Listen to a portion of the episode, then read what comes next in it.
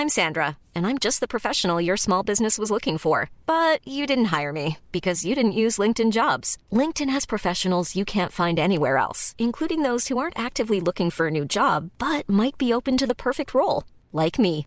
In a given month, over 70% of LinkedIn users don't visit other leading job sites. So if you're not looking on LinkedIn, you'll miss out on great candidates like Sandra. Start hiring professionals like a professional. Post your free job on linkedin.com/people today. Burrow is a furniture company known for timeless design and thoughtful construction and free shipping, and that extends to their outdoor collection. Their outdoor furniture is built to withstand the elements, featuring rust-proof stainless steel hardware, weather-ready teak, and quick-dry foam cushions. For Memorial Day, get 15% off your Burrow purchase at burrow.com slash ACAST and up to 25% off outdoor. That's up to 25% off outdoor furniture at burrow.com slash ACAST. Millions of people have lost weight with personalized plans from Noom, like Evan, who can't stand salads and still lost 50 pounds. Salads, generally, for most people, are the easy button, right? For me, that wasn't an option. I never really was a salad guy. That's just not who I am. But Noom worked for me. Get your personalized plan today at Noom.com. Real Noom user compensated to provide their story. In four weeks, the typical Noom user can expect to lose one to two pounds per week. Individual results may vary. Radioplay!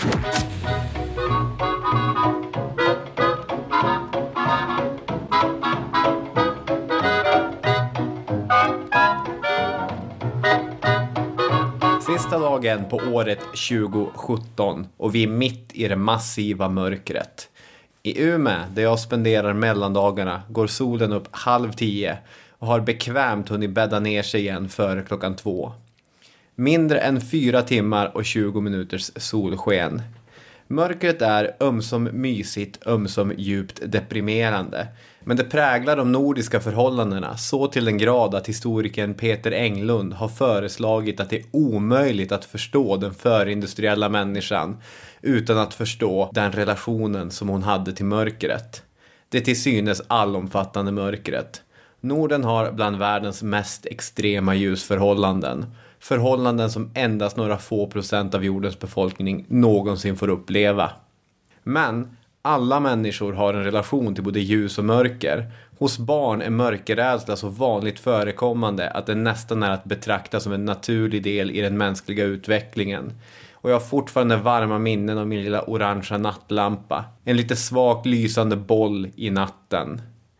Det finns också många vuxna med varierande grader av mörkerrädsla och en psykologistudie vid University of Toronto gav det överraskande resultatet att hälften av alla deltagare med sömnsvårigheter också hade någon form av mörkerrädsla. Människor tycks inte vara skapta för mörker. I skräckfilm är mörkret en bärande beståndsdel.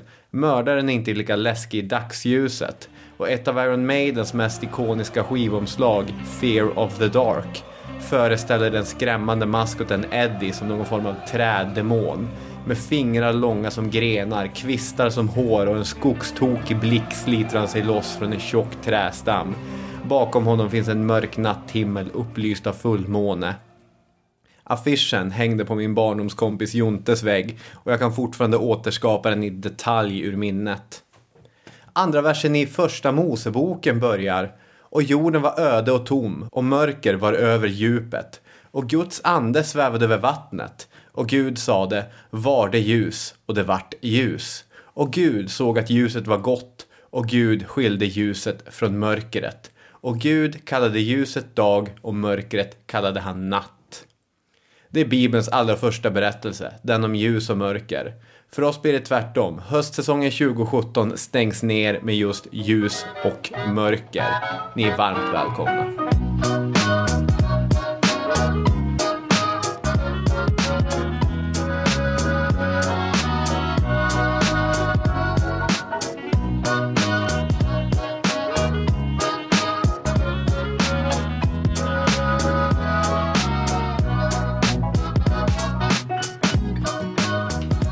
Släckt ner här. Är inte det här, eh, på något sätt passande att vi för en gångs skull sitter i mörker?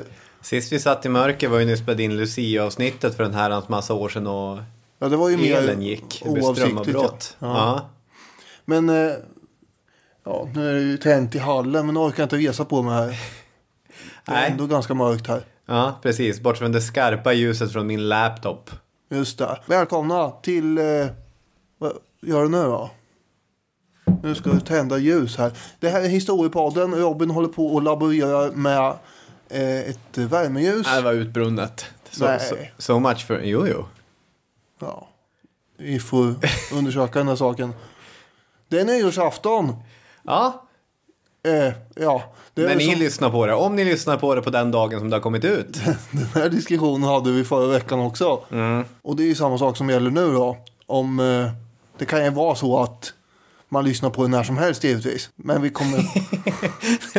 Välkommen till Självklarheter med Robin och Daniel. ja.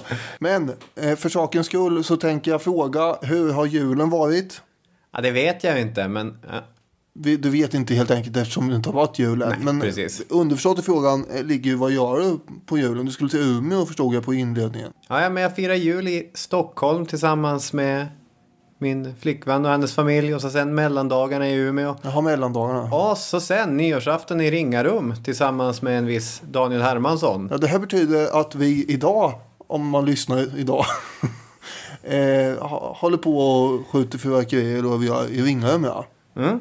Själv ska jag till Skåne, eller jag har varit i Skåne nu över jul, här.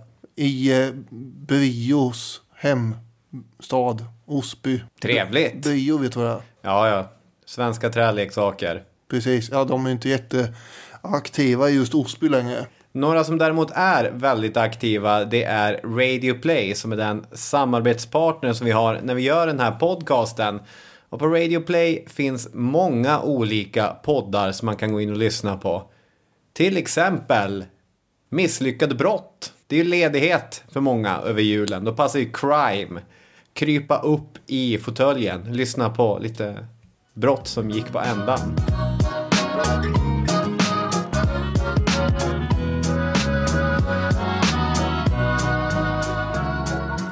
Jag har en konstig förkärlek för den här typen av, av avsnitt som vi gör i all hast innan vi packar ihop för, för julledigheten. Jag kommer ihåg när vi gjorde avsnittet om folklore i vatten Ja.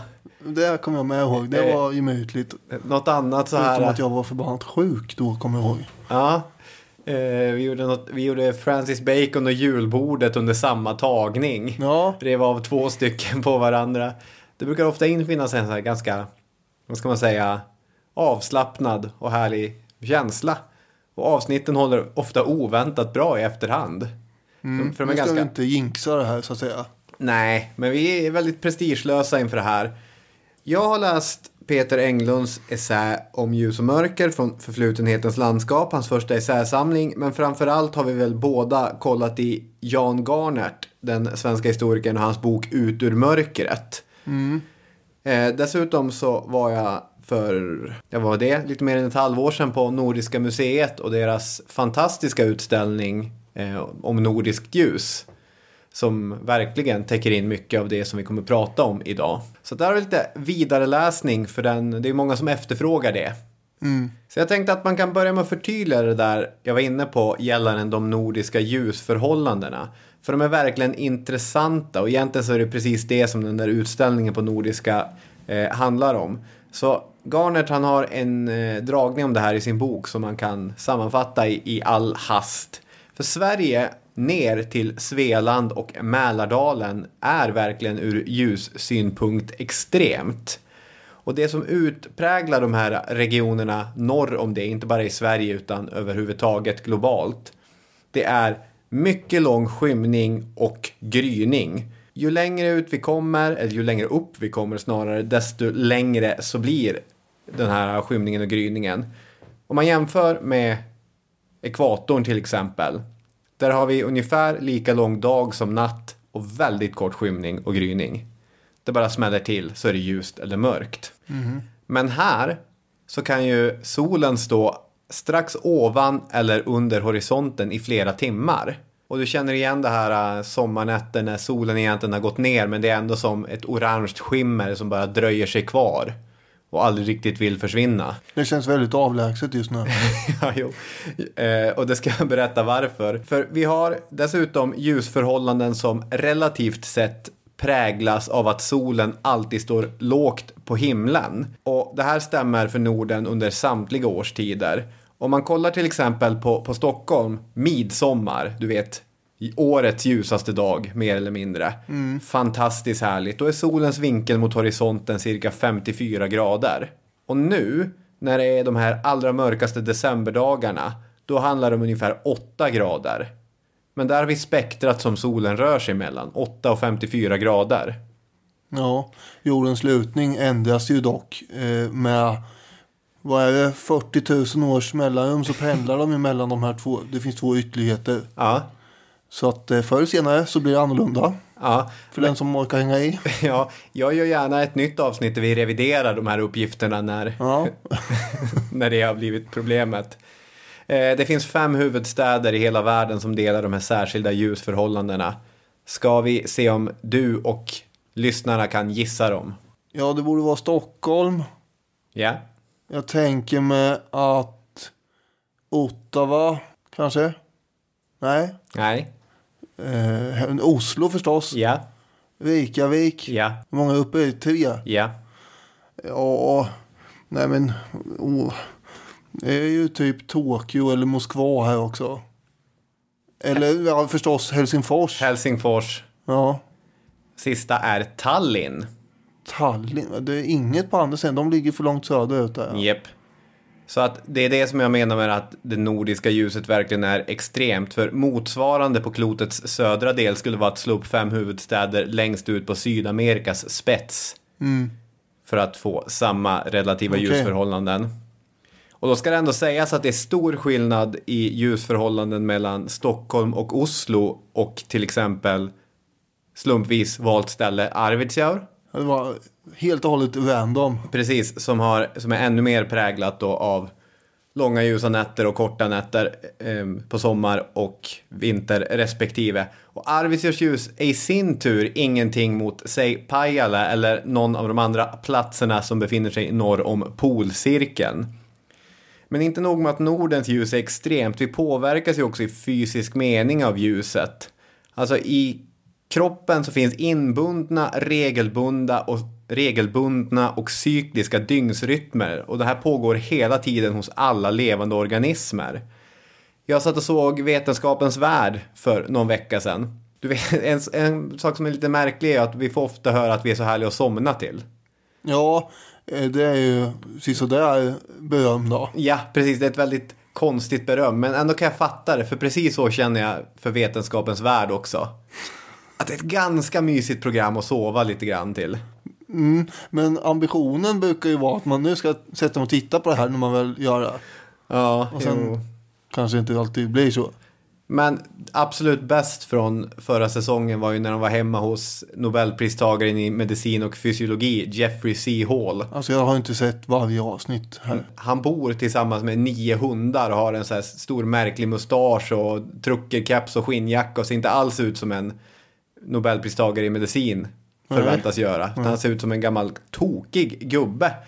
Men det som han har varit med och bevisat är hur de molekylära mekanismerna styr den inre klockan hos människan. Och dagsljus är en av de faktorer som påverkar de här processerna. Alltså det hela är självklart. Vi påverkas av hur långa och hur ljusa dagarna är. Och det där vet man ju själv hur mycket ljus kan påverka ens mående. Första gången som jag blev på riktigt dumpad så var jag väldigt, väldigt ledsen. Jag kommer ihåg där att, att den typen av ledsamhet som satt fysiskt i kroppen, det bara värkte. Fruktansvärt. Och de där första liksom, tre dagarna var så hemska. Och så kom den fjärde dagen och det kändes lite bättre. Och vad var skillnaden? Jo, att den fjärde dagen efter att det hade varit mörkt och grått i tre dagar så var det soligt och fint. Jag satt där, eller jag gick omkring. Det, det har ingenting att göra med att det har gått tre dagar. alltså. Jo, absolut. Alltså, det är ju alltid flera faktorer tillsammans som påverkar. Men jag kommer ihåg att jag nästan började skratta med, med lite tårar i ögonen när vi var ute och promenerade där över hur, hur futtig människan egentligen är. Man tycker man är så psykologiskt medveten och, och upphöjd och upplyst. Och så blir man lite glad för att det är sol. Ja, ja. Nu säger inte jag att ljusterapi är en universal lösning på depression och liknande, men det påverkar ju. Ja, oh ja. Ja men det är ju, det är väl ganska etablerat. Ja, ja, ja, det är bortom allt tvivel. Ah, ja. Det jag vill säga är att ljus och mörker påverkar människan psykologiskt, fysiskt och kulturellt. Och då ska vi komma ihåg att det har varit ett mörkt, djupt och kompakt mörker. Så är mörkt mörker. Ja, men det, det var ett mörkt mörker Ja. också. Eh, under så länge någon kan minnas och ännu längre förstås fram till eh, ja, det är inte så många som minns 1800-talet längre, men det var ju då det började lysas upp lite. Det kanske var så att man inte blev eh, jättetrött eh, bara för att solen gick ner alltid. Egentligen så funkar det ju så att man blir tröttare av mörkret. Men eh, man hade väl fortfarande lite energi kvar att ge. Och eh, då får man ju sitta tillsammans helt enkelt eh, och trycka eh, i något hörn i, i huset. Man har ju gott om tid att umgås eller vad man ska säga då.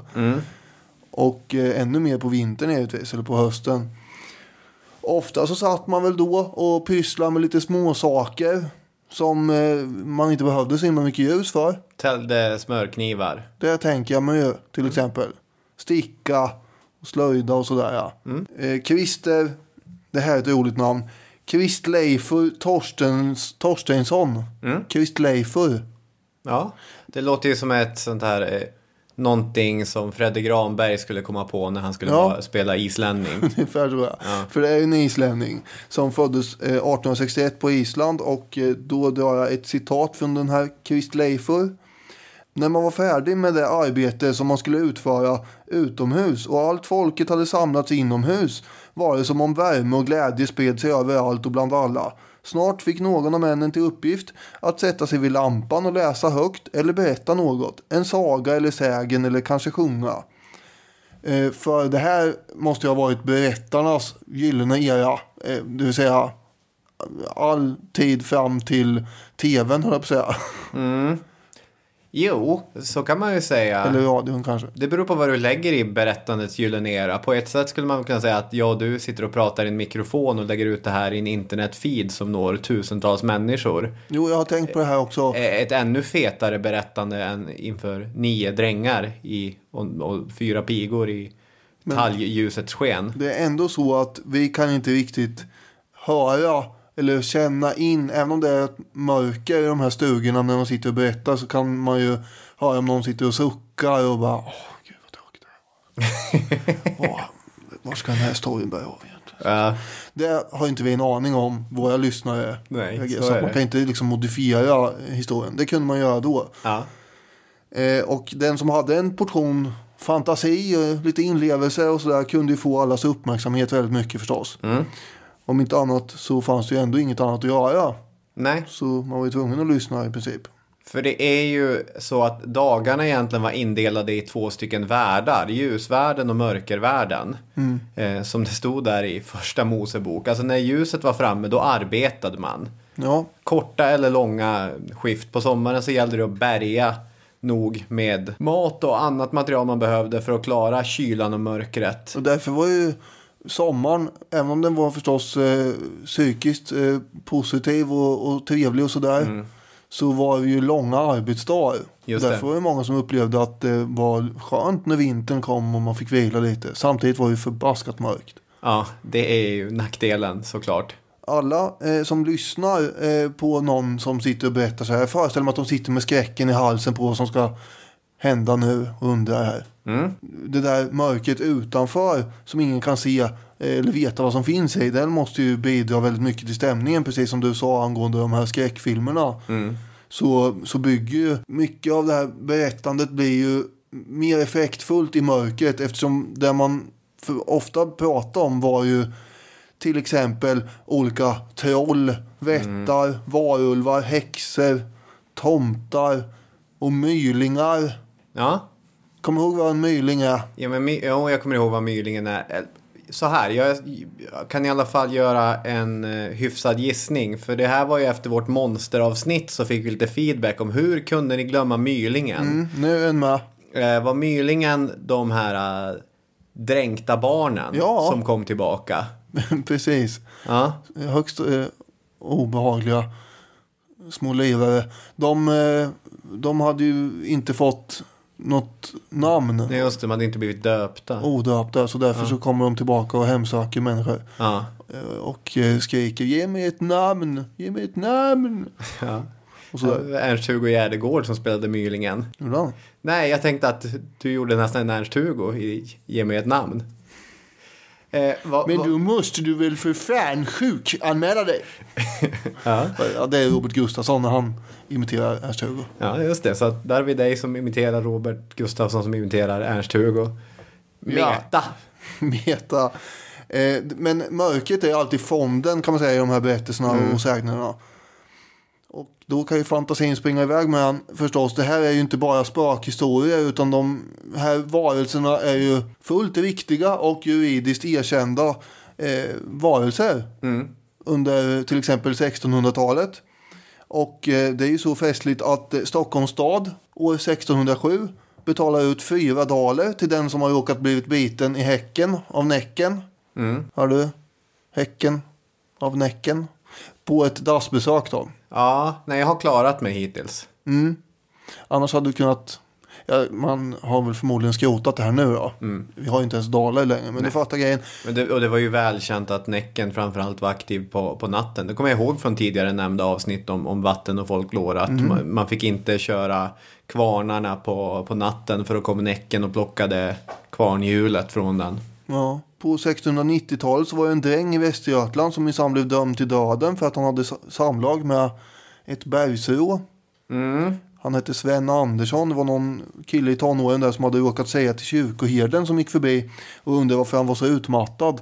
Då sa han att han hade tappat bort en get i skogen och sen hade han blivit trött och somnat vid ett berg och sen hade helt plötsligt kommit ut en kvinna klädd i vitt som hade tagit med honom in i berget och utfört någon form av akt med honom där. Och det här skulle han aldrig ha sagt för det gjorde att han blev dömd till döden. Det fick man inte hålla på med. Nej. Eh, Så man tog det här på allvar alltså. Och det var också väldigt känt att djävulen var så att säga aktiv på, på natten och sprang runt på olika sätt. Och den period som kommer under 1700-talet och har förnuft som slagord och bekämpar orationella fördomar och sådär. Ja, visst har den någonting med ljus och mörker att göra också i Ja. hur den vill titulera sig själv. Precis. Och eh, det är upplysningen då. Och det är väldigt talande egentligen. Just det. Det är ju Englund som slår fast det att de här konstiga väsendena de trivs ju i mörkret. Eftersom man inte kan se dem så finns de kanske där. Men om vi blir upplysta och mer kunniga Eh, och eh, jag vet inte riktigt om det har att göra med verkligt lyse.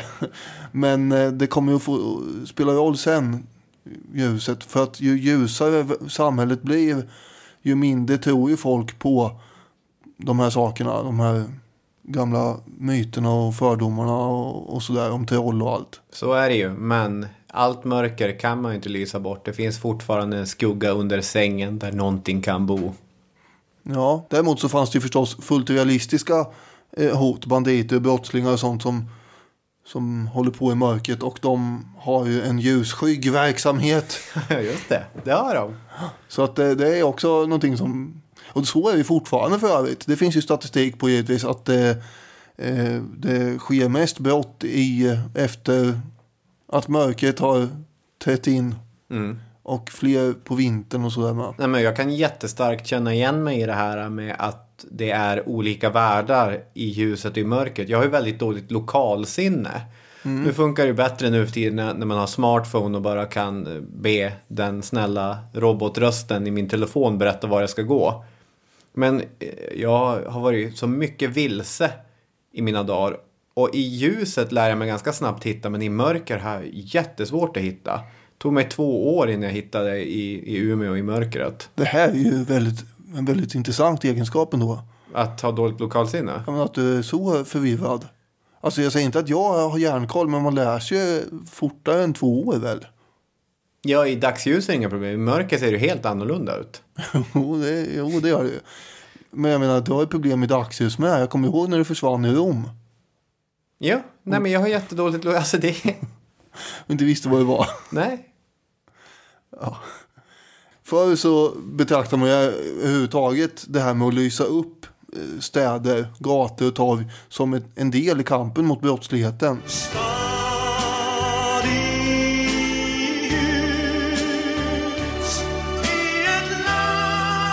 Ungefär som man håller på med övervakningskameror idag nästan känns det som. Jo. Eh, till exempel i Paris i början på 1700-talet så använde man ju 90 ton ljus om året för att lysa upp gatorna.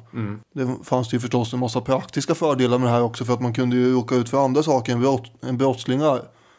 Till exempel om man gick rakt in i någon vägg eller, eller rakt ut för någonting. Ja. Oj, här var det visst en kaj. Eh, Så att Det fanns många vinster. Ja, det är som Peter Englund eh, skriver i sin essä. Ja. Heter? Förflutenhetens landskap. Ja, det är så här samlingen. Om ljus och mörker heter Ja. det sen. Eh, att gå runt i en stad efter mörkrets inbrott var ett företag som krävde både envishet och en stor portion tur.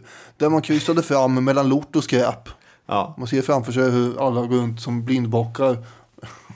Ja, men det är också en intressant tanke det här med, med man levde ju i väldigt stor utsträckning i mörker så att, och det skriver ju Garnert om att vi måste utgå från att de var mycket skickligare på att hitta i mörkret än vad vi eh, var. Ja. Bättre på att känna sig fram, bättre på att känna lukter och höra grejer.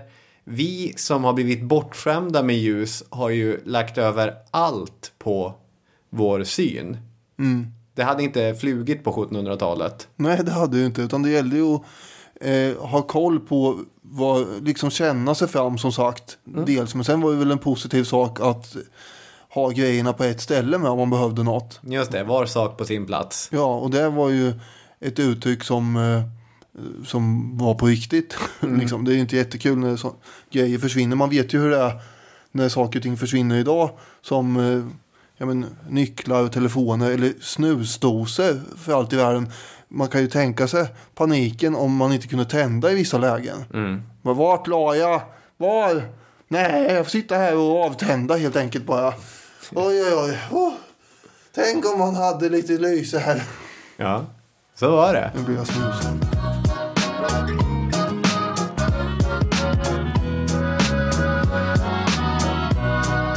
Vad kunde man då få ljus från? Vi pratade ju i förra avsnittet om 1700-talets allmoge, om hur bönderna hade det ute i sina stugor och skjul. Ja, det är två avsnitt som lite grann kompletterar varandra här känner jag. Mm, det kan man säga, för eldstadens roll, den var ju central. Den gjorde tre saker. Den värmde upp bostaden. Bra grejer. Det är jättebra grejer. Den erbjuder möjligheten att tillaga sin mat. Ganska bra grejer med. Superbra grejer. Och den lyser upp bostaden. Det är ju lysande. Ja, absolut. så är det. Och det här med att eldstaden spelade så central roll i att lysa upp hem, det tycks kanske vara någonting som är typiskt för svenska förhållanden. Garnet tar upp den danska ambassadsekreteraren Jakob Bircherod som 1720 rider från Skåne till Stockholm och förvånat poängterar han att bönderna bränner brasor istället för att elda talgljus. Så att det skulle vara väldigt, väldigt märkligt. Antingen så är det en dansk som lär sig något nytt om Sverige. Det kan också vara någon typ av adelsman som säger varför, var, varför eldar de inte ljus? Vi kommer ju till det här med ljus.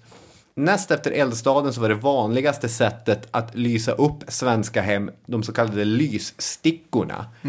Vilket helt enkelt är pinnar som brinner. Ja, Det här är alltså restprodukter som alla som håller på med vedhållning kan skaffa. Stickor av trä.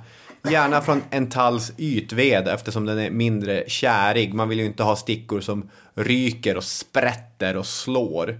Utan du vill ha en klar ljus låga och inte sådär jättemycket rök. det här fick väl ofta barn åka på och stå och hålla i som en annan ljusstake, eller hur? Ja, precis. Du har ju tre olika alternativ. Antingen kan du gjuta in liksom hål i, i väggen där du kan placera de här. De ska vara lutad snett neråt så att det brinner också. Eller så kan du bygga en speciell anordning. Eller om du är riktigt, riktigt diabolisk så kan du sätta dina barn Ja, på, på att här, Håll still nu. då lär de sig disciplin också. Pre- Precis. Pappa knypplar. Håll still.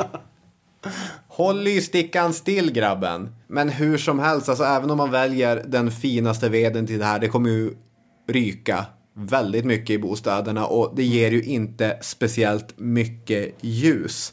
Bättre då metallljus. Ja, det är det faktiskt.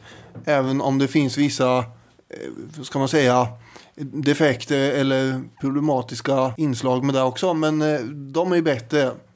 Och de finns hos både borgare, bönder och präster som använder talljus. Och förutom elden och lysstickan så är ju talgljuset det vanligaste, den vanligaste ljuskällan fram till mitten av 1850-talet. Eh, Men de användes ändå ganska sparsamt. Eh, Och hos eh, fattigare hem så var det bara vid högtidliga tillfällen och sådär. Eh, Skomakaren Jonas Stolt från Högsby Ja, som föddes där? 1812. Han hade ju då växt upp i ett torp eh, och eh, de hade förutom det här torpet eh, bara ett fårhus med några får. Och de- käraste ägodelarna när han växte upp var ju ett väggur, eh, ett par glasögon och en spegel. Talljus, säger jag, det var en sällsynthet. Men eh, det förekom att de hade det här förstås då eftersom eh, ja, någon kanske undrar var talljus kommer ifrån. Det kommer ju då ifrån eh, talgen i bukhålan hos djur. Dock inga stora mängder finns inte där, men ändå. Något hekto får du ut på ett slaktat får. En, en tjur som också man kan utvinna talldjur ger mer. Men det är inte varje dag som du slaktar tjuren på, på gården. Nej, vi har ju som exempel eh, Årsta herrgård 1797 då. Som eh, hade en oxe som de eh, nackade och sen eh, klämde ut eh, en himla massa talg av så att det blev 160 smala ljus och 624 ljus av lite sämre kvalitet. Jag måste bara tillägga att eh, eh, jag tror inte, eller jag vet att det inte är jättefestligt i Högsby idag heller. Nej. Eh, Min pappa bor ju i närheten av de här trakterna. Det ligger i, i Småland. Och det är ju en rejäl avkrok. Eh, Men eh, inget ont om Högsby. Det är trevligt och så när man väl är där. Kortare stunder. Men eh, Nej, absolut. vi går vidare på Vi, vi talgljusen. vill inte ha beef med Nej, invånare i Högsby. verkligen inte eftersom jag befinner mig där då och då. Ja, eller de i Söderköping. Ja, ja, det börjar inte nu här. Nej. Det här ljusskenet som kommer från talgljusen är ju ändå ganska klent. Englund han skriver ju att eh, skenet från 100 talgljus hade konkurrerats ut av skenet från en glödlampa. Just det. Glödlampan osar mindre också. Ja, precis, för det är ju ett os liksom som sticker i ögonen och luktar och har sig. Årsta herrgård som hade slaktat den här oxen, de kunde ju producera 2000 ljus av varierande kvalitet. Det är ganska, det är ganska bra ändå. Mm. Det här är inte representativt för ett vanligt svenskt jordbruk. Nej, verkligen perioden. inte. Det kanske blev 10-12 ljus då. Men sen kunde man ju köpa talg också och stöpa själv. Även om det inte var, enligt uppgift, inte var det roligaste som fanns direkt att stöpa ljus. Har du gjort det någon gång? Eh, nej, det har jag nog inte. Jag kommer ihåg när, när jag var i, i barndomen någon gång där och eh, mamma och hennes kompisar hade något event där de skulle få för sig att stöpa ljus. Det verkar inte så himla kul då. Och det tror jag inte det är fortfarande. Nej, okej. When you're ready to pop the question, the last thing you want to do is second guess the ring. At Bluenile.com, you can design a one of a kind ring with the ease and convenience of shopping online. Choose your diamond and setting. When you find the one, you'll get it delivered right to your door. Go to Bluenile.com and use promo code LISTEN to get $50 off your purchase of $500 or more. That's code LISTEN at Bluenile.com for $50 off your purchase. Bluenile.com code LISTEN. I'm Sandra, and I'm just the professional your small business was looking for. But you didn't hire me because you didn't use LinkedIn jobs. LinkedIn has professionals you can't find anywhere else, including those who aren't actively looking for a new job but might be open to the perfect role, like me. In a given month, over 70% of LinkedIn users don't visit other leading job sites. So if you're not looking on LinkedIn, you'll miss out on great candidates like Sandra. Start hiring professionals like a professional. Post your free job on linkedin.com/people today. Hey Dave, Yeah, Randy. since we founded Bombus, we've always said our socks, underwear, and t-shirts are super soft. Any new ideas? Maybe sublimely soft. Or disgustingly cozy? Wait, what? I got it. Bombus. Absurdly comfortable essentials for yourself And for those facing homelessness. because one purchased equals one donated. Wow, did we just write an ad? Yes. Bombas. Big comfort for everyone. Go to bombas.com slash ACAST and use code ACAST for 20% off your first purchase. Fram till 1840-talet så var ju ändå vaxljus den bästa sorten, men också dyrast. Vaxljusen luktar ju mindre eh, och eh, har en snarast trevlig doft i jämförelse med de här talgljusen. Ja, men vaxljus luktar ju jättetrevligt. Men problemet med vax är ju att Sverige inte är känt för sin stora bihållning. Nej, precis. Man måste importera rätt mycket. Eh, Men de är bättre än talgljusen på det sättet att de inte kroknar och böjer sig lika lätt. Just det. Talljus kunde göra vid 20 grader bara. Ja. Det blir ju väldigt tydligt med det här också att ljus under, framförallt under 1800-talet är en indikation på egentligen din sociala status, din klasstillhörighet. Ju ljusare du har råd att ha runt omkring dig, desto högre upp är du i någon sorts social och ekonomisk trappa. Ja, det blir ju som eh, skrytkonsumtion det här på något sätt. Mm, precis. Istället för eh, idag om man har en stor väkebil på, på uppfarten. Så eh, på den tiden så skulle man, man skulle ha ljus som stod och flämta i eh, fönstren hela dagarna, så att, eller hela nätterna och ja, jämt egentligen. Så att folk såg att det här var någon som har råd med grejer. Precis. Och Garnert resonerar ju kring det här också om inte 1800-talet, mitten av 1800-talet antagligen var den mörkaste perioden i, Sveriges historia på vissa eh, ställen när det har skett proletariseringen ute på landsbygden och fler var drängar eller pigor under längre perioder. Eh, vi hade fortfarande backstugosittare backstugusittare och, daglönare och, och trasproletariat och allting så att när man knappt hade råd med mat så hade man inte råd att köpa en massa talgljus heller utan där satt man i mörkret då och körde. Ja, eller med sådana här lysstickor. Precis. Och eldstad kanske. Mm. Eh, ja, det var ju vid bröllop och sådana här fina middagar med eleganta gäster som eh, man plockar fram just vaxljus i de högre klasserna. Men bland den absolut främsta eliten och kungafamiljen då var det ju bara vaxljus som gällde fram till att stearinljuset kommer göra entré. Även på vanliga dagar. Ja. Ju mer vaxljus desto bättre. Dock kan ju de orsaka eh, brandfara lika mycket som andra form av Ja, verkligen. eldvarianter. Precis. Jag tänkte bara innan vi går vidare kasta in den, eh, den sista, lite bortglömda ljuskällan från den här Vilken kan det vara? perioden. Tomteglaset? Nej. Eh, västkusten då? Om du varje dag hovar upp mängder av långa torsk och flundra. Ska du inte gå omkring och titta på den där torsken då? Hur får jag dig att lysa? Här har jag ju... eh, jag har ju en, rå, en resurs att förfoga över. Ja, men det här har jag sagt till dig att vi ska göra ett avsnitt om en vacker dag. Det vill säga valfångst och valolja. Det har ju ännu inte riktigt blivit av och jag har inte känt någon större entusiasm för ditt håll. Men det kommer när du- jag har läst Moby Dick. Ja, du har ju sagt att du ska läsa Moby Dick först. Ja, just det. Ja, nej men det, det får du gärna göra. Det var inte egentligen valolja jag Nej, men- tänkte på, utan det var ett tran. Ja, men eh, ändå fisk som man utvinner grejer. Eh, Ja. Eller vad är tran? Ja. Alltså tran är ju att man tog lever från Ja. de här fiskarna och dessutom tog man fettkött och så kokade man det.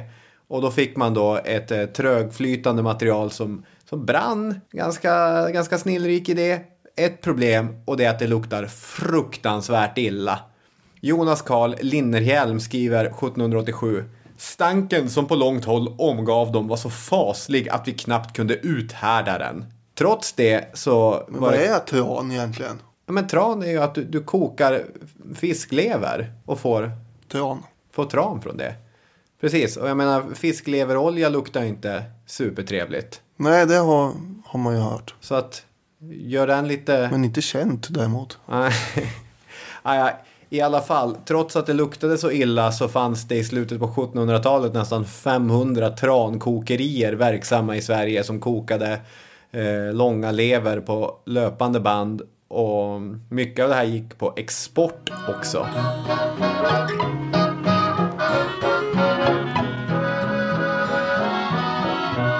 Men på 1820-talet då hade man ju i Frankrike på kemisk väg lyckats framställa stearinljus. Yeah! Nu händer det grejer ska jag säga. Händer det så mycket egentligen? Ja, det, det kanske är att ta i. Men eh, de är ju det som kommer att bli populärt. Ja, i, vissa kretsar. De, stearinljusen kommer ju så... De är så dyra och de som kommer så nära in på fotogenlampans Mm. breda genomslag. Att Men det är inte någon revolution det handlar om. Ja, men det är ungefär som alla de här kanalerna man byggde fram och tillbaka. Jag tänker framförallt på Göta kanal som eh, by the way går genom Söderköping. Ja, det gör de. Eh, och de skulle ju revolutionera hela transportsystemet. Mm. Sen visade det sig att järnvägen kom ungefär samtidigt och de inte alls var så viktiga längre. Men det känns som att stearinljuset har en liten eh, lucka här mellan 1820 och fram till 1860-talet i alla fall. Då Mm. de högre klasserna åtminstone håller på med det här. Absolut. Och eh, ja, kanske om man kan prata om någon slags medelklass också. Mm. Eh, och då har vi vår dåvarande kung Karl XIV Johan. Ja, det här är en intressant story. Ja, Han är ju fransman. Han borde ha känningar i den franska kemiindustrin då. se det har han. Och han eh, ser till att via de här kontakterna få hit de här kunskaperna om hur man tillverkar stearinljus. För han är nu satt att styra ett land som badar i konstant mörker. Oj, oj, oj, oj. Och det vill han ju helst avhjälpa. Så på kungens order så sätter man igång en fabrik för stearinljustillverkning som eh, är igång och producerar sånt eh, 1843. Klara ljusfabrik. Mm. Vad härligt för kungen. Succé. Eh, det är bara att vid det laget så har ju hans eh, ärkefiende nummer ett, liberalen Lars Johan Hjärta, som också är Aftonbladets grundare, redan bedrivit en stearinljusfabrik på eh, Liljeholmen i fyra år. Ja. Det är liksom nemesis här på något sätt.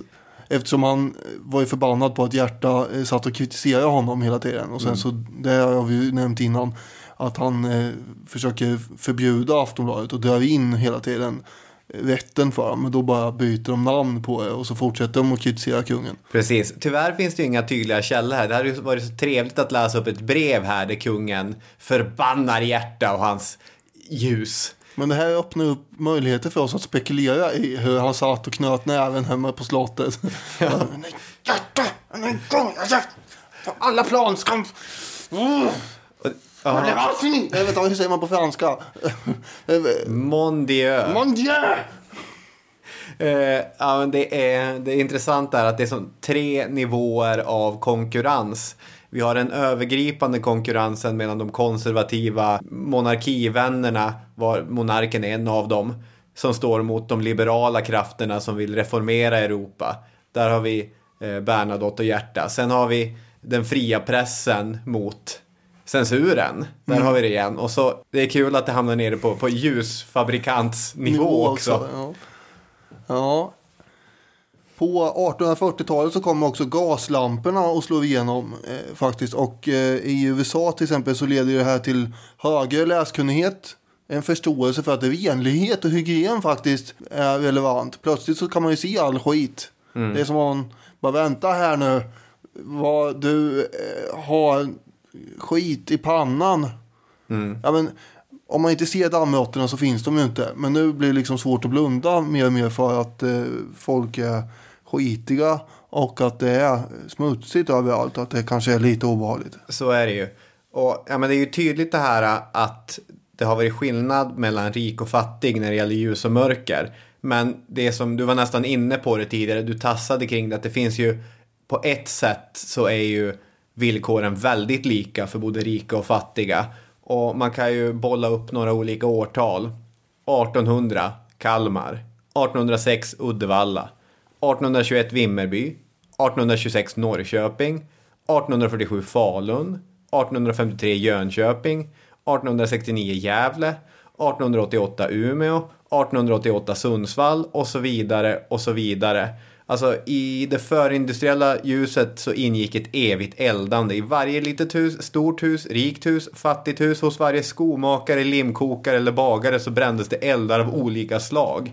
Och man bodde ju dessutom i stor utsträckning i hus tillverkade av trä. Stadsbränderna var fram till och med det elektriska ljusets genomslag ett evigt mörker för människor.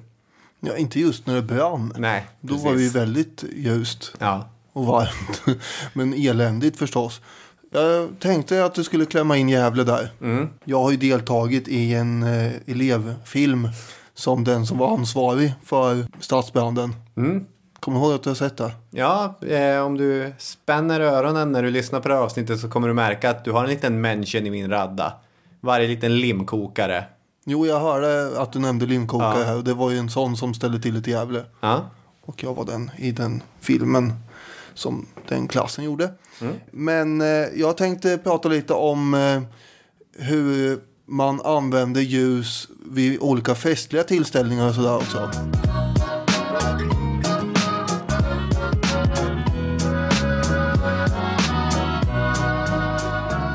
Och det är ju sådana här eh, illuminationer. Vilket är då diverse praktfulla ljusarrangemang. Vilket kanske många marschaller kan vara ett exempel på. Absolut. Det är vanligen då eh, vid husfasader eller kanske monument som man gör sådana här. Eh, till exempel segerfesten efter slaget vid Narva. Mm. Slaget- 1709. Nej, nej, herregud. Då, då har vi varit i Poltava och fått storstryk. Det fanns ingen anledning att När, fira när, när det. var Narva då? Eh, slaget är 20 november 1700. Ah, Okej. Mm. Men själva segerfesten i Stockholm var i februari 1701. Mm. Och eh, då eh, lät staten resa en pyramid här. Eh, som var 25 meter hög eh, och klädd i eh, så kallad transparang. Det är någon form av eh, lätt genomskinligt material som till exempel väv. Mm. Det borde du veta som, eh, som lärare. Vad är det man lägger på en overhead-maskin? Ja, det är en, till, det är en transparang. Jag visste Ja. inte att det fanns att den kallades där, men det är det ju. Mm.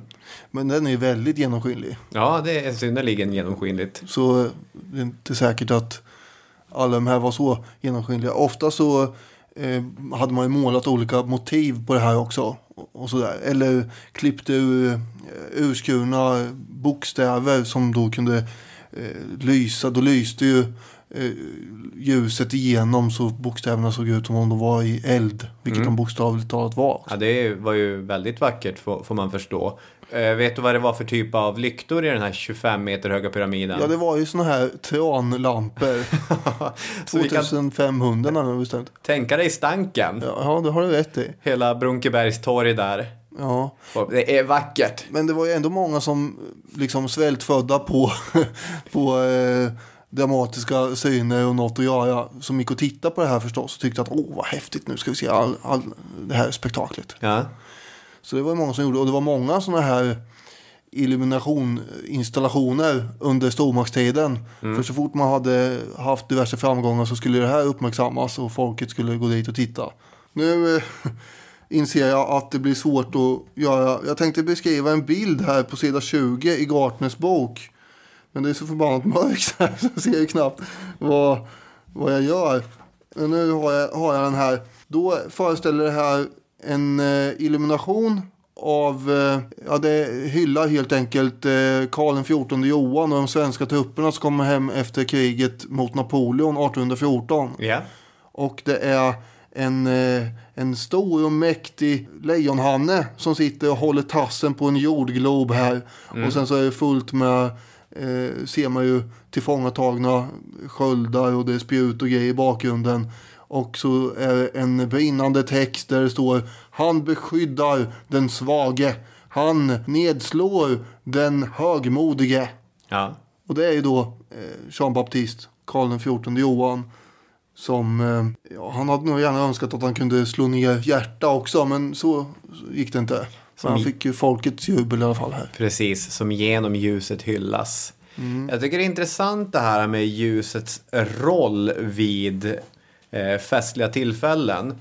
Om jag läser en text här ur programmet från Nordiska museets utställning så just den här handlar om jul och Lucia. Det är ju förbi när, när ni lyssnar, men ändå. Så står det. Vid många av våra viktigaste högtider skapar ljuset illusoriska rum. Rum som i sin tur kan skapa intimitet och stämning. Ljus i olika former hjälper oss på så vis att omvandla vanliga platser till platser för högtider. Julfirandet är ett mångskiftande exempel på det.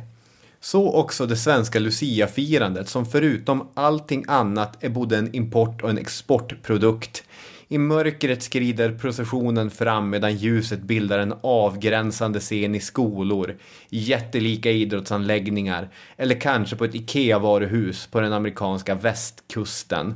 Och det är intressant det där med att ljuset skapar illusoriska rum. Det låter delvis som onödigt komplicerad kulturhistorieprosa, men om man stannar en sekund och tänker efter vad de menar så är det ju så. Genom olika typer av ljusslingor, levande ljus, ljusstakar, allting vad vi nu kan tänka oss, så skapar vi små illusioner. Vi skapar ett sken av att verkligheten är någonting annat än vad den egentligen är. Den är aningen förhöjd.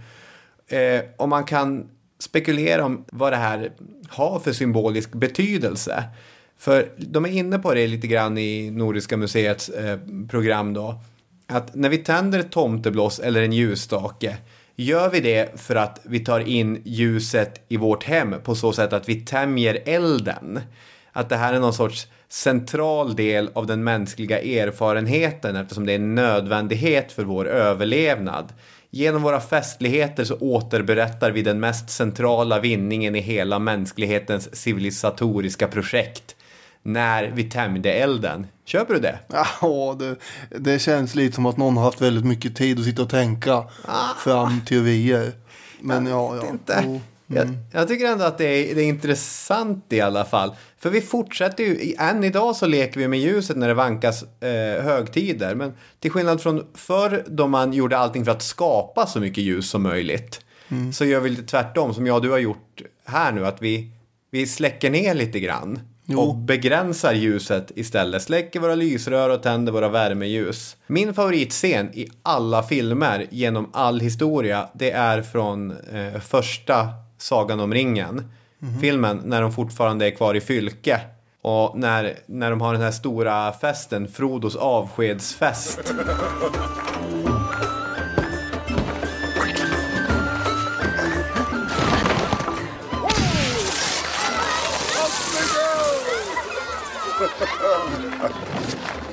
No, the big one, big one. Med alla fyrverkerier. Ja, det är mörk natt, en flöjt som spelar i bakgrunden, Gandalf är på gott humör, skrockar och tänder fyrverkerier. Någon liten exploderar och små fjärilar flyger iväg där. Pippin och Merrys, eh, Merry snor den här stora, tänder eld på den och stor drake av fyrverkerier Ja, uppenbarar sig på himlen. Sveper ner över de skräckslagna hoberna. Och så sen så flyger den iväg bort på horisonten och exploderar i ett jättelikt och liksom hela den scenen förebådar den fara som finns runt hörnet. Men än är den inte riktigt här. Överlag så är jag väldigt tudelad till fyrverkerier. Å ena sidan så är det en otrolig scen att titta på fyrverkerier som verkligen aktiverar någonting djupt in i en. Men jag växte också upp med en smällrädd hund i familjen som varje nyår på riktigt höll på att avlida av stress. Hon mådde så jäkla dåligt. Så att det blev ju så här att ja, men mina föräldrar fick åka ut och sitta på någon parkering i, i bilen en mil utanför samhället på tolvslaget. Så att det, det var inte bara festligt. Nej. Det du var inne på den här scenen eh, i början på 1700-talet, det fanns inga sådana fyrverkerier. Men det är ändå intressant att ljuset har samma del när man ska fira någonting. Oavsett om det är Narva eller ett, ett nytt år. Och Garnert hänvisar till, till konsthistorikern Mårten Snickares forskning om, om enväldets riter. Att genom den här typen av händelser, till exempel den här enorma ljuspyramiden, så kunde undersåtar och överheten mötas i ett gemensamt rum. Mm. Och det tycker jag är intressant, för här kommer ju återigen den här tanken att genom ljus skapar vi illusoriska rum. Mm. Att, så att i någon mening går det ihop det där. Ja, det är väl, eh, det stämmer ju det här. Eh, Det är väl jag som är inte tillräckligt djup bara för att inse att när jag tyckte det var roligt att leka med tomteblås när jag var liten eller tända dem, att det egentligen var någon form av eh, erfarenhet eh, från mänsk- mina mänskliga gener för 400 000 år sedan tillbaka när vi tämjde elden. Nej, det behöver inte vara så heller. Det kan ju bara vara så att det är kul. På 1860-talet så blev det ett hastigt genombrott, måste man ju säga, för fotogenlampan. Mm. Just det. L- Lång period av kontinuitet. Nu blir det ett brott, nu är det revolution på gång. Ja, ja, men det är ju så det är. Eh, de brinner ju med en jämnare och eh, klarare ljuslåga än föregångarna. Och eh, lamporna kan hängas upp i taket och ändå ge bra ljus. Vilket gör att många människor kan sitta runt samma lampa och sådär. Och även om det inte är det första man tänker på så är fotogenlamporna faktiskt ganska brandsäkra också. Glaset runt den här lågan som fanns skyddar också från vinddrag. Eh, vilket gör att den är praktisk att eh, flytta på eh, fram och tillbaka. Man kan springa in i ett annat rum och hålla i den utan att vinden liksom släcker på vägen. Eller ett stearinljus där man drätter omkring med massa stearin överallt. Det slipper man ju också här. Så är det. Men det som bidrog till succén mest var nog att det var väldigt högt utbud. Det fanns stor tillgång och det ger ju ett lågt pris. Det fick vi lära oss lite om utbud och efterfrågan också. Nu hade man haft fotogen tidigare.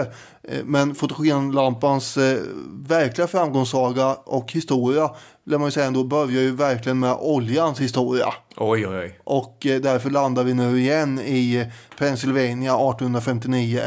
Det är ju när man upptäcker olja där i Titusville som eh, det kommer att, här har vi ett bra användningsområde för det. Sen kommer man hitta andra under 1900-talet. Vi har ju pratat om olja eh, vid ett eh, kärt tillfälle tidigare för några månader sedan här. Ja, verkligen. Det är ju ett toppenavsnitt. Eh, De sju systrarna heter det avsnittet. Och visst sa vi det också att när man hittade olja där i 1850-talet i Titusville så, så var, det ju var det i första hand fotogen man tänkte på. Ja, precis. Och det drar igång rejält här sen då. Kommer du ihåg skomakaren Jonas Stolt här från Högsby? Jag kommer ihåg honom. Ja, han eh, hann ju faktiskt bli så gammal så han upplevde eh, fotogenlampan på äldre dagar. Och han konstaterar ju att den upplyser allt mörker och gör allt annat lyse överflödigt. Det måste ju varit en... Ja, det var ju som en revolution det här. Natt blir till dag. Med de här fotogenlamporna så blir ju högläsning i, i alla familjära sammanhang väldigt populärt. Särskilt bland borgerliga kretsar kanske också. Precis, för även om fotogenet var förhållandevis billigt om man jämför med stearinljus och så, så var det ändå inte en fråga i de flesta hem om att det stod 12 fotogenlampor utspridda i varje rum. Nej, Utan det var ju samling kring fotogenlampan. ja. Och så fick man sitta där. Om man inte ville gå iväg och sitta i mörkret för sig själv och glo. Precis. Det var ju ingen hit. Eh, Så det blir ju lite av ett tvång också i fattiga familjer. Att eh, nu måste vi sitta här och titta på varandra. Det här har ju till exempel Ivar Lo Johansson, eh, en av de stora arbetarförfattarna, född 1901, berättat om. Hans föräldrar tyckte nämligen att läsning var ju något högst misstänkt. Och hans mamma tyckte att läsning det, det förstör ju, man blir ju förstörd av det liksom. Det var ett sätt för Ivar Lo att han försökte smita från arbetet. Ja, precis. Inför att arbeta, sitta där och läsa. Ja, ja han skrev ju sen eh, 1951 att det går en parallell mellan cellen och ett kök på landet. Misstron mot läsning var ett slags ständigt bevakande.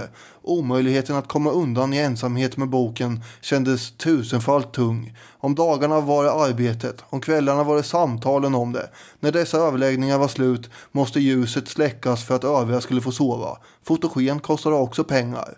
Ungdom som haft ett eget rum och en smula andras förtroende för det de sysslat med kan aldrig sätta sig in i vad det betyder att sitta hopkörd i ett flackt landsortskök i en mörk avkrok av landet och där försöka läsa sig till sammanhang i liv och böcker.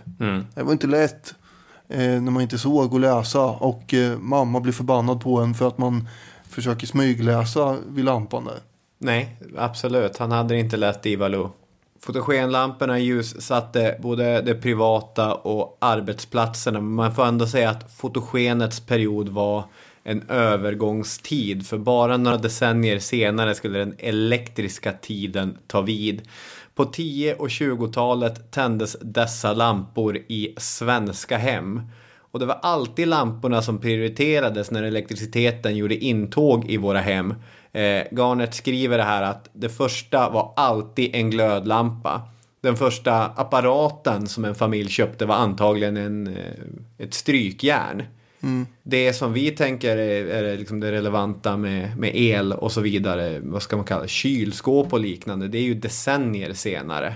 Och även om det fanns byar och enstaka hus som inte kopplades in på elnätet förrän framåt 50 60-talet så är det i ganska stor utsträckning som Sverige ganska snabbt elektrifieras. Och skillnaden är ju enorm och den är inte lika starkt avhängig social börd eller klass som tidigare utan man satte ju upp en lampa i varje rum.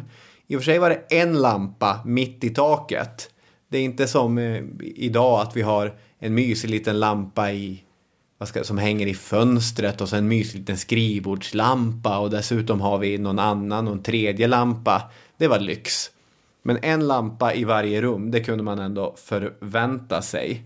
Det är också intressant sett till Sverige, för här sker den här övergången från fotogen till elektriskt ljus väldigt snabbt.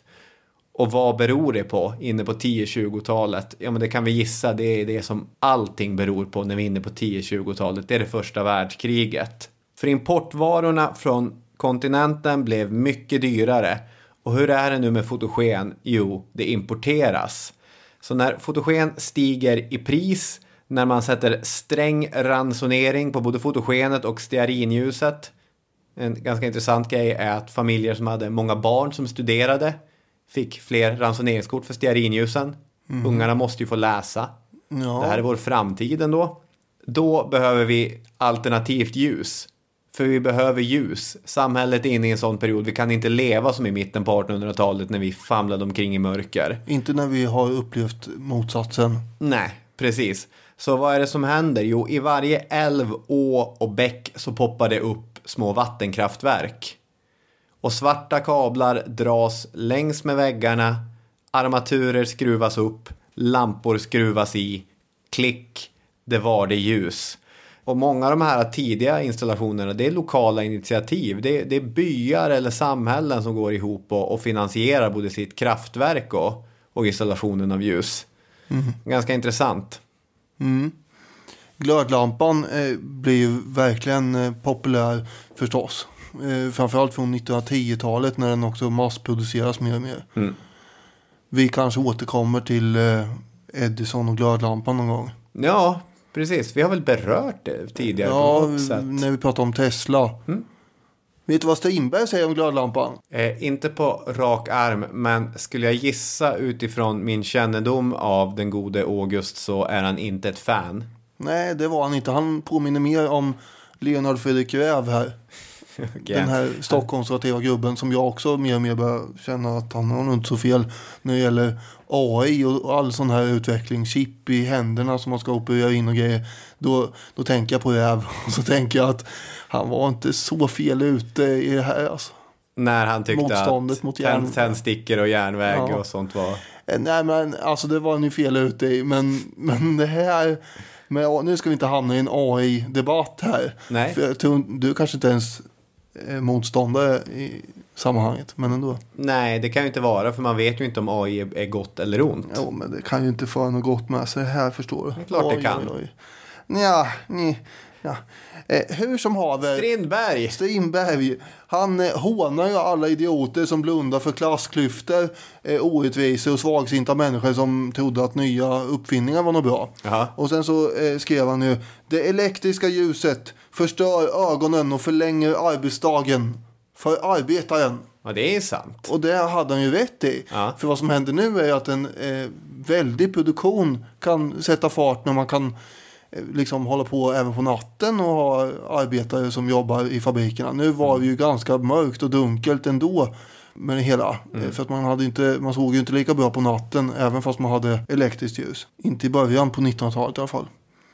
Vet du vad svartvinter är? Mm, ja, en, en vinter som är mörk. En vinter som vi har nu för tillfället, i alla fall där vi befinner oss, utan snö. Och förmodligen så är det begreppet vanligast eh, uppe i norr där man eh, sällan har det.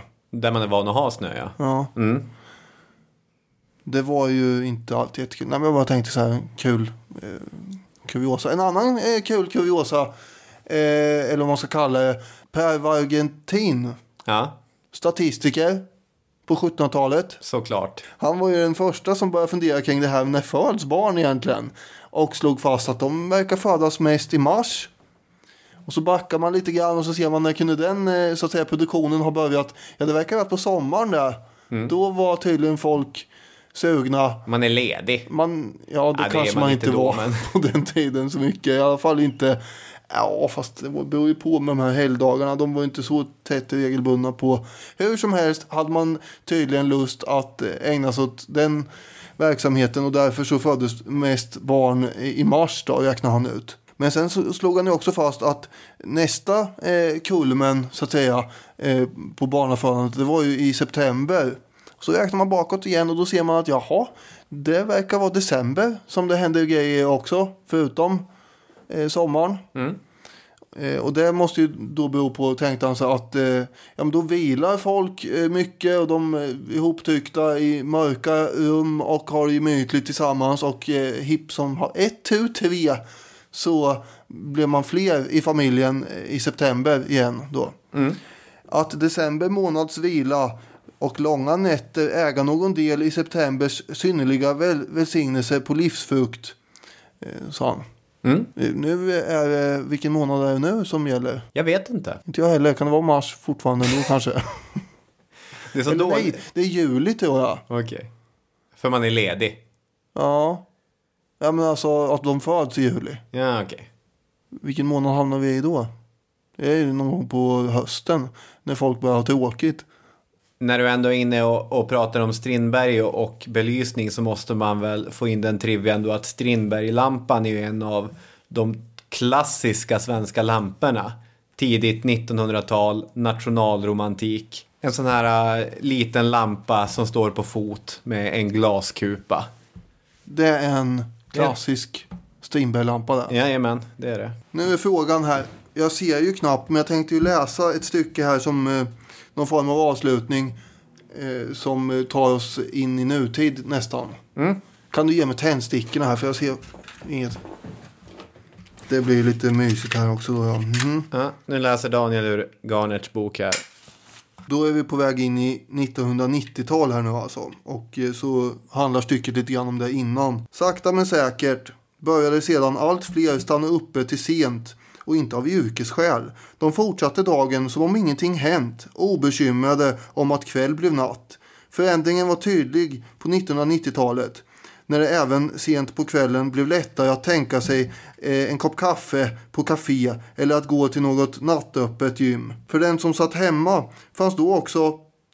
Eh, jag måste ta en till här.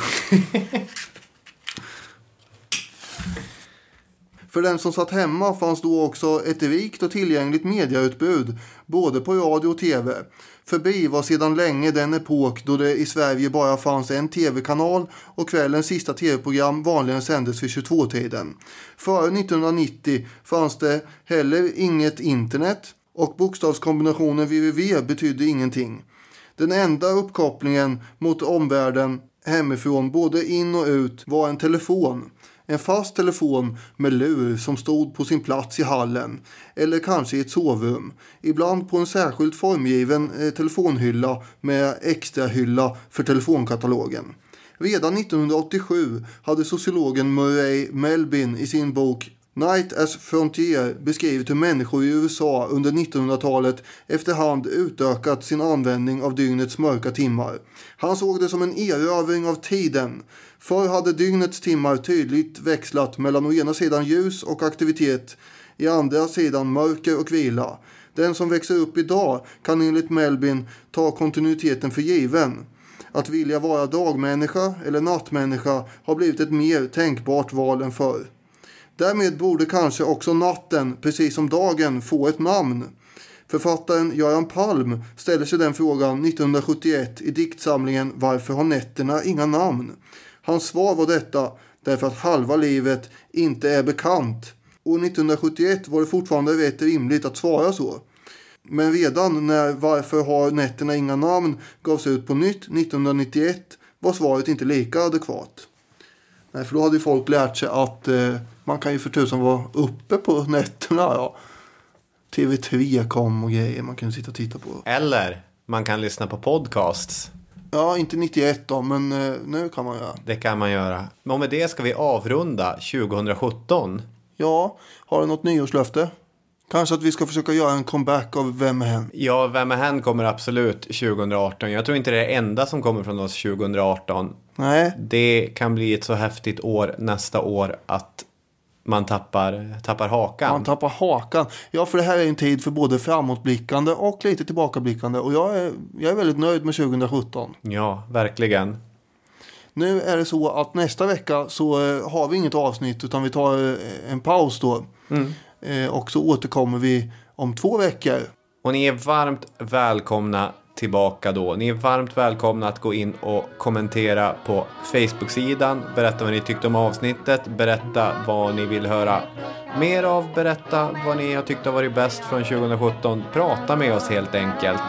Ha ett så jäkla trevligt nyår. Ha en god fortsättning. Vi hörs igen. Det gör vi. Gott nytt år på er. Hej då! Hej då!